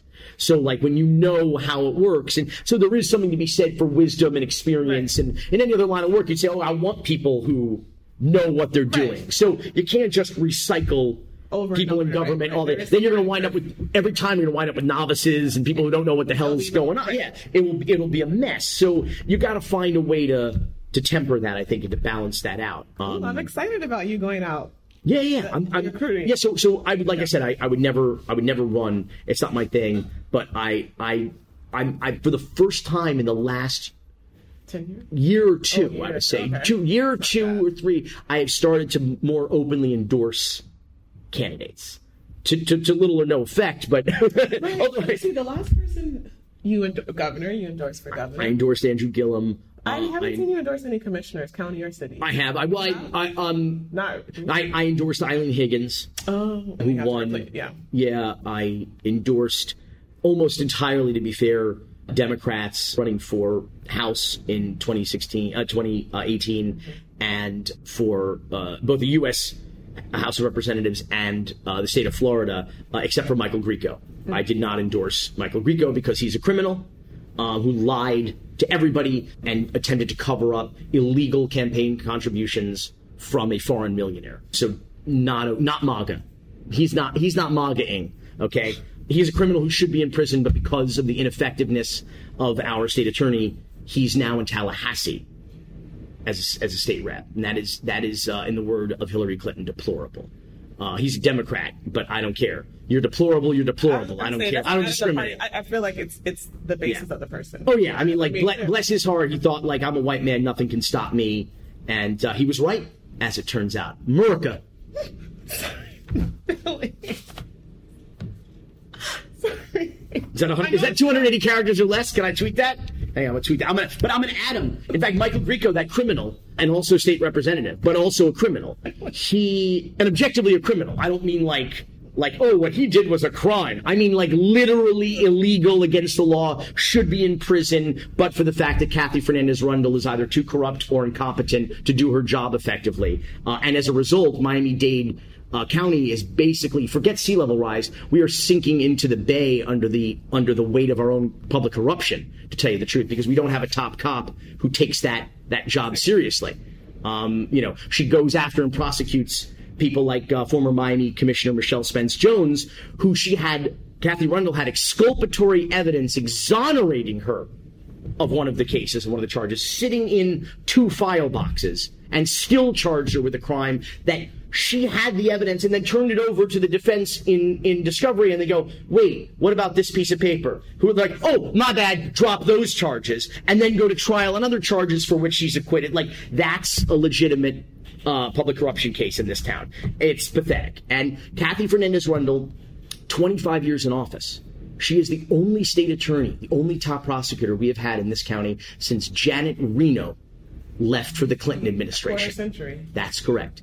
And in a quarter century, Kathy Fernandez Rundle has never charged a police officer for an on duty killing. Not once. And that's not because it doesn't happen. And that's not because it has happened less. It is actually, despite the fact that crime is down, the incidence of uh, use of force and specifically on duty killings have proliferated uh, in this county. And Kathy Fernandez Rundle has not done a thing about it. And that basically means impunity. That sends a signal to every police officer that knows that I can get away with it, murder, yeah, potentially Literally. or literally. And that has created uh, a toxic environment of mistrust, uh, of division, uh, that has threatened the safety of good police officers, that has threatened the safety of innocent people in this community, mm-hmm. that has actually led to legitimate criminals, not just police officers who break law, but legitimate criminals going free when they arrest innocent people, for example, uh, because of bad police work or corrupt police work. And then what happens? The real perpe- uh, uh, you know perpetrators of those crimes go free, which means no justice for the families of the victims or the victims themselves. I mean, this is uh, you know this is this is a state attorney's office that has catered that is in injustice, and it has done unspeakable damage to uh, to, to this community, and it's distressing because you know she is the top cop. She sets the tone, and the message has been loud and clear that public corruption. If you want to know how it has, why it has thrived uh, and and blossomed, you've got to look. Police commissioner, uh, police uh, chiefs come and go, mayors come and go, some of them, commissioners come and go. People, come, you know, all things things change. If you want to know what's wrong with something, you look at the constants.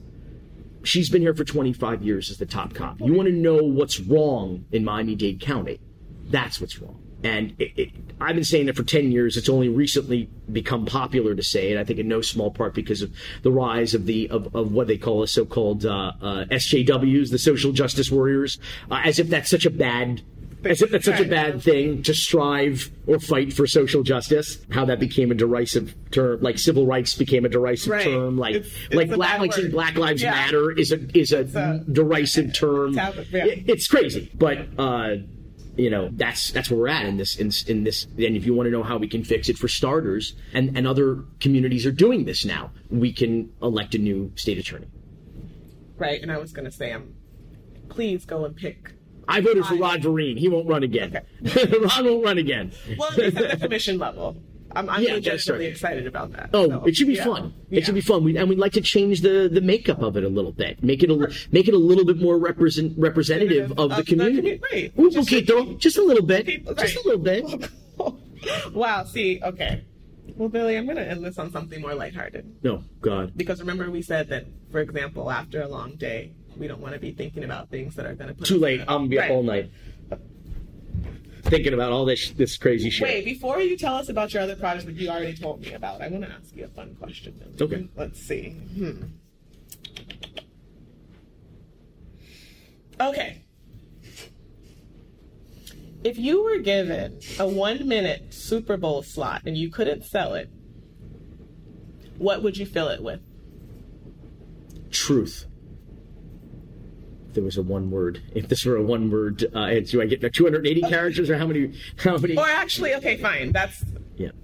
Um, no, I, I, I, I, there's no, I mean, you saw this year that CBS rejected a medical marijuana ad that was in, done in documentary style with uh, a child who suffers from, you know, dozens, if not hundreds of seizures a day. And the only thing that works is, uh, you know, is, is, uh, is cannabis and, um, not smoke, smokable marijuana, but the oil and the, you know, the other forms. Um, and they rejected it. This is a sick child suffering from uh, uh, seizures all the time. You can imagine the state of these parents, um, just emotionally and physically and, and, and financially, and CBS rejected it. You know, so for start, I'd like to start with anything that the network would reject. I say, I would I start. be- I would start there. But that's the thing is they reject truth. You know, they'll lie to people about how they should drink lots of beer and eat lots of Doritos. And spoiler alert, not good. If you want to know why Americans are fatter than ever, it's because food is we eat garbage. Yeah, it's not even food. You know, so they'll they'll fill the airwaves with with lie uh, with lies because that pays. Um, but yeah, I mean, if you give me sixty seconds, I I'd tell the truth. Um, the problem is is that yes, my grandfather once told me, very philanthropical man. It, it, it- he said, "Billy, my one of my greatest regrets is that I didn't make more money so that I could give more money away because there are so many important causes that need."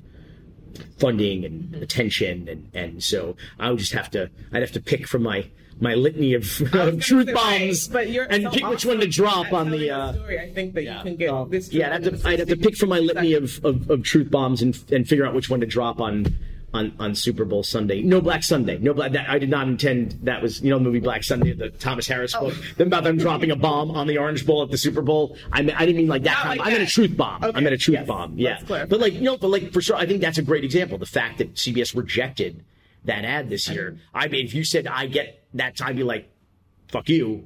This is the, anyway. this is the ad that I'm going to show. I'm going to I'm going to specifically go for the one that you. Now listen, there might be good reasons to reject things for content. For you know, like yeah, I, I wouldn't put you know I wouldn't put nudity or drug use or something Right. like that on Super Bowl Sunday. But I think that truth needs to be told that there are sick children and that there are I bet they wouldn't have rejected a big pharma ad about some crazy crazy ass dangerous addictive deadly drug you should put your kids on. right but he- right but here's the only thing that helps this horrifically sick child. And we're gonna be like no thanks. Next. Just I mean so that's what I that this year that's what I would do. Okay. MAGA Okay, Billy. If people want,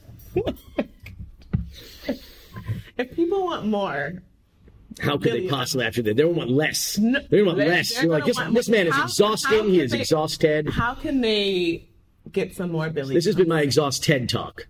That's that's, It's like- Bill. no, what did you say? Not Billy Goat. Billy Pulpit. Billy Pulpit. Billy Pulpit. How can they get access to Billy Pulpit? At Billy Corben. Uh, that's C O R B E N. I'm not the lead singer of Smashing Pumpkins. I was gonna He's ask. at Billy. So wait a minute. Your birth name is not Corben. No, it's Cohen. C O H E N. I- Yeah. what yeah. happened? Look, um, You like actually, added an extra curvature to like what happened? yeah, we, yeah, we lied. So- Someone, I- someone misspelled it. They saw the H as like a B, Oh, and then unless they that's added a an secret, R. then I can They- take that out. No, no, it's not. That's not not at all. secret. No, I mean it's it's Googleable. Yeah, Okay. but like, but truth be told, it's kind of an interesting story that I I don't know. I don't know if I've ever told it like uh, in a public forum. But when I was a child actor, I told you that earlier. Right. there were some experiences where um, my agent, my manager at the time, had felt that I was, pardon me, I was auditioning and I was kind of coming down to the last two kids. Okay. And I wasn't getting uh, the job, and it would be for like Beau Bridges' son or something Okay. like that. And when you walk into a room and your name is Billy Cohen, it's a very Jewish last name, a very Jewish last name. Um, there's like history of the Kohen, and there, my I remember my rabbi when I was being bar mitzvah went on this whole monologue. I was like, "Holy shit, rabbi!" You know, I was, and I was like about the Kohen. And there's rules like at your bar mitzvah, if there is a Kohen giving an aliyah, they must be the first one. Like it's crazy. There's like rules about this Okay. name, like so. It's like there's a lot of history and there's a lot of religious. So so like, and then you know, so even if you go into a room and there'd be Jewish producers and Jewish directors, like I remember like going to a room and somebody like, oh Billy Cohen. Now you look at my picture resume, like Billy Cohen, nice Jewish boy. They said totally harmless, like not meaning anything by it. I didn't think anything of it until my agent manager said, listen, like you're not you're not exact like exactly all American boy. You have to water down.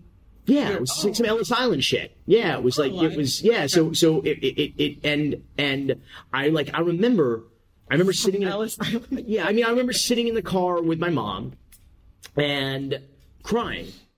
I was thirteen or fourteen years old, and my I was working all the time, so it wasn't like Mm-hmm. You weren't I getting wasn't like right, you were and I was kind of like and I remember I said to her I I, I don't know I was like I'm Why? not ashamed of Right. who I am. I'm not ashamed of my name. I'm not ashamed of my grandfather's name. I was named for my great grandfather. Mm. My grandfather. I was like, guys, like I'm not, you know, um, and uh, yeah. and So we, we we did it with the idea, of, and and it was really at the end of my career because I would have I retired basically like Right. Fifteen because you were two three years two later, not later. even And yeah, two years later, and so like, so ultimately I didn't book any more gigs Out- than I with- had with with, the, with the fake name or Oh, whatever. right. Like, yeah, and so honestly, at that point, it, it kind of just stuck as like a professional Okay. name. Um, and so I just, I mean, like, it, it, it's, it's like now, it, like, it's weird. It's funny, if I was going to be a director, it's not, not like Steven Spielberg's been slowed down at all. You know what I mean? Right. You know, like, I- I- no, what it's funny, it's like if I'd just been a director, no one would have cared, you know? You know? I, I really thought it was just because you thought you wanted to add an R and the B was more okay. No, so it has a real legitimate. Yeah, and, and then my mom came up with it. it was pretty close, you know what I mean? Okay. And people thought I was in LA. I, I did a, a stint on LA Law at the time. People thought it was because of Corbin Bernsen. Oh. It wasn't because of that. And it's C O R B E N, although everybody misspells it with an I. Um, yeah, so it just kind of it just kind of stuck. There's times when I find it a little bit, I guess, annoying. Now it's also kind of cool though, like I don't know, having an alias. You Right, know, like everyone- Madonna's not a real name. That's Right, you know, probably- uh, Charlie Sheen. That's not his real name. Oh, like what I'm saying is like there's a tradition of that in showbiz of of not only like you know like it's not RuPaul that's that's not Right. you know it's not her name or his, you know like so but I'm saying like it's like so there's a tradition of that so it's kind of like whatever but like there are times when I'm Want to go back?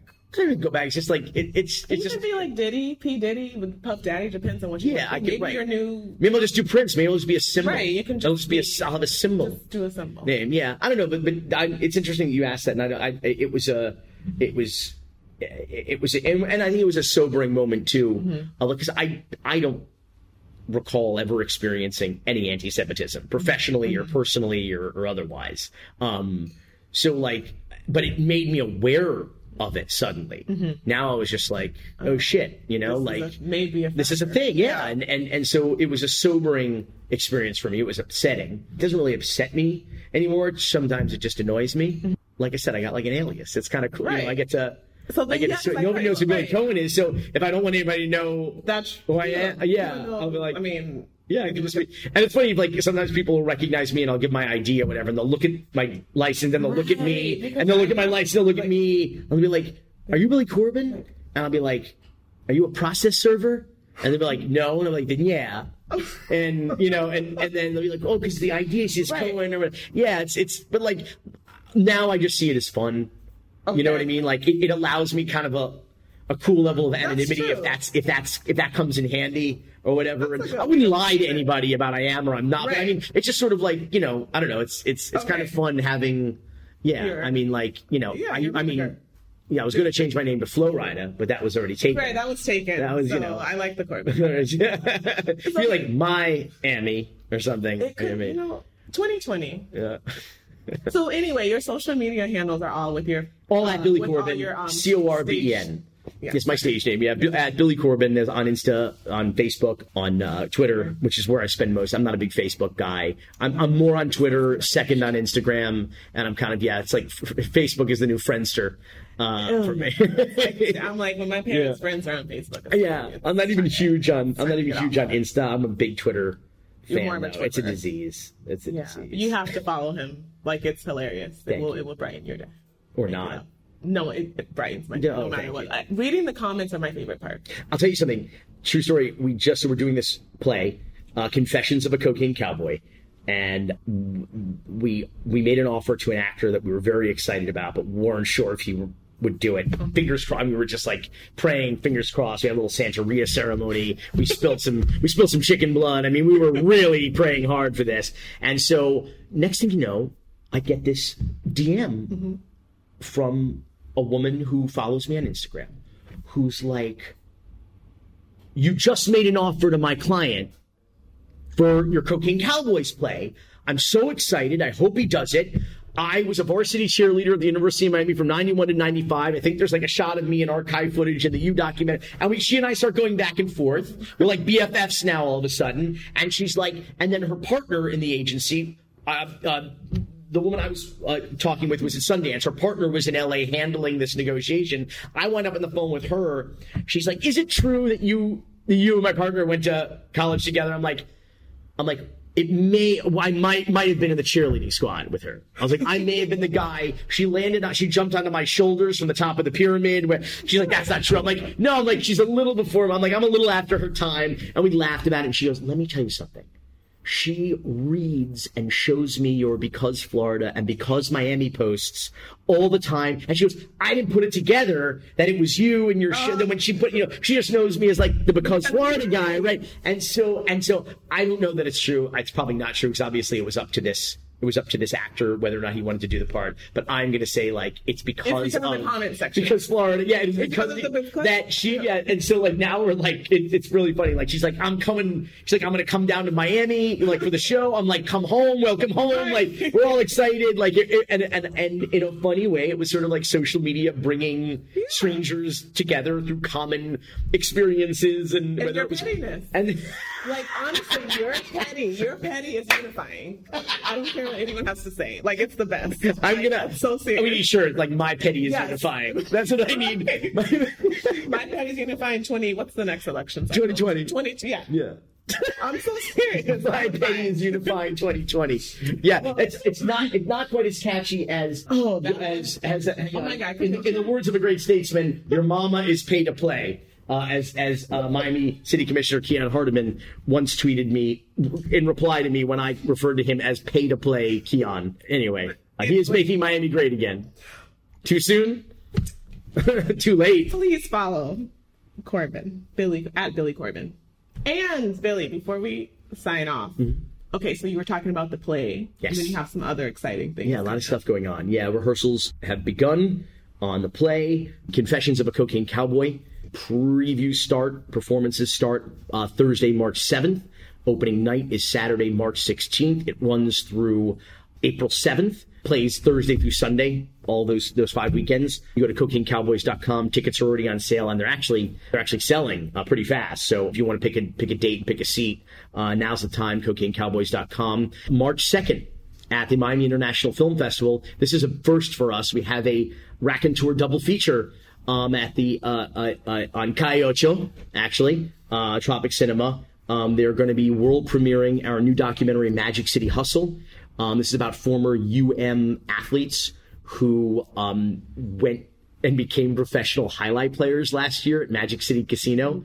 It's pretty wild. It's it's pretty funny. I wasn't expecting you to say that. Spoiler alert: they're not very good because it's a really hard sport and a sport that's played by little kids in Spain, like literally like they're born and they put a cesta, U know, they put that basket on their hand. So, and they play their whole lives before they become professionals. These guys put on a cesta for the first time in their lives in January of 2018. And in July of 2018, they were officially professional jai alai players. It's hilarious. But it's also kind of wonderful. Like it's to me, it's like it's like the you meets broke meets Dawg Fight of our documentaries. Instead of backyard fighting, it's a jai alai. It's like it's like an only in Miami hustle that you could just be like one one December you like get an email and it's like, hey. You a former UM athlete? Want to be a professional jai alai player? Get health insurance, get dental insurance, make good money, have a chance at a four, like four hundred thousand dollars in in potential prize money.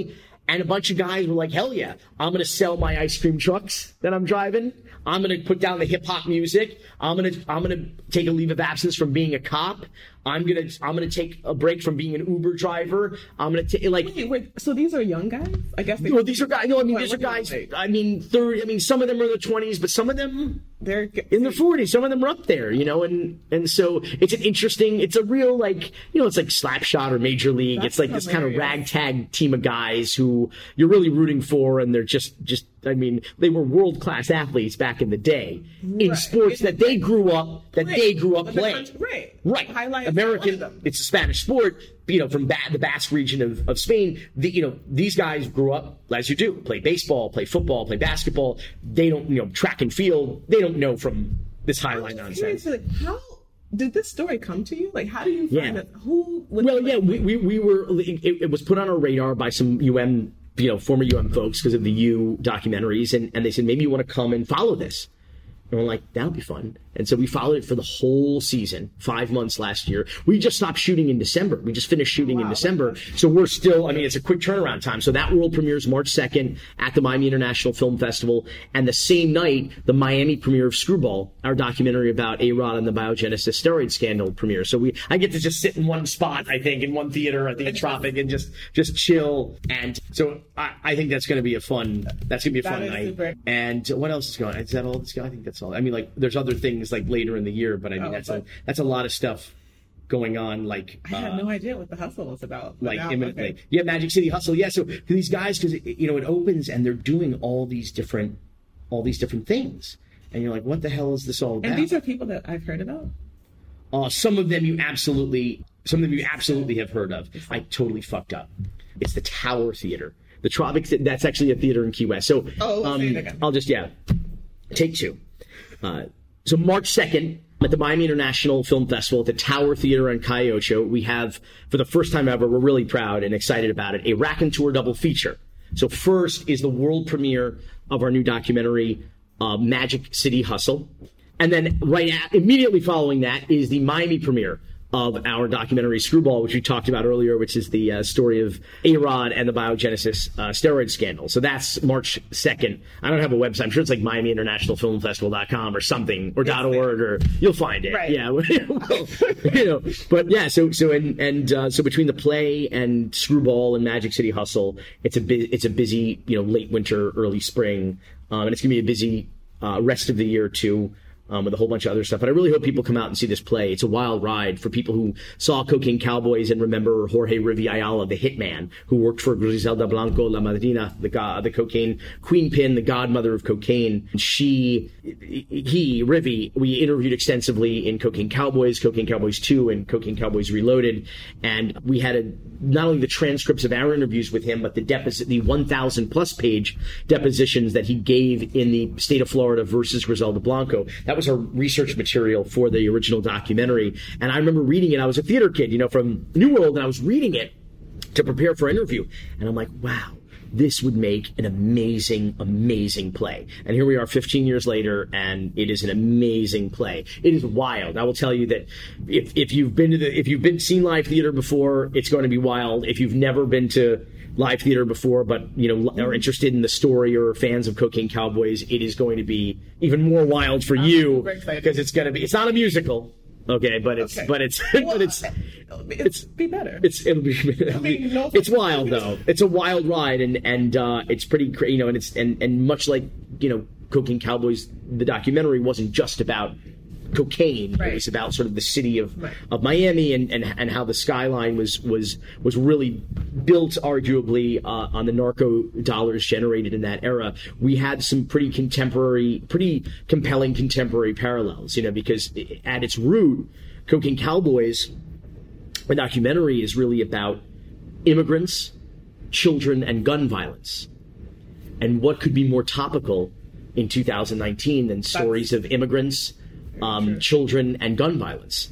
Uh, and that's a lot of it's, and, and, and you might not think about it that way. If you go back and watch Cocaine Cowboys now, you'll be like, oh wow, like it's really, The relevance. it's a story of immigrants. It's a sto- right. It's a story of of children uh, in harm's way and and gun violence. And so it, it becomes suddenly a very relevant story to the 21st century. It's not just sort of this retrospective historical look at this wild and crazy time. It, it has a lot to say about con- uh, serious shit to say about contemporary uh, America. So it's been an incredible process. I co-wrote it uh, with Aurin Squire, who is uh, another local boy made good from the Opa-locka. Speaking of crazy cities, crazy corrupt cities. Uh, the FBI literally raided City Hall. That's how corrupt Opa-locka is.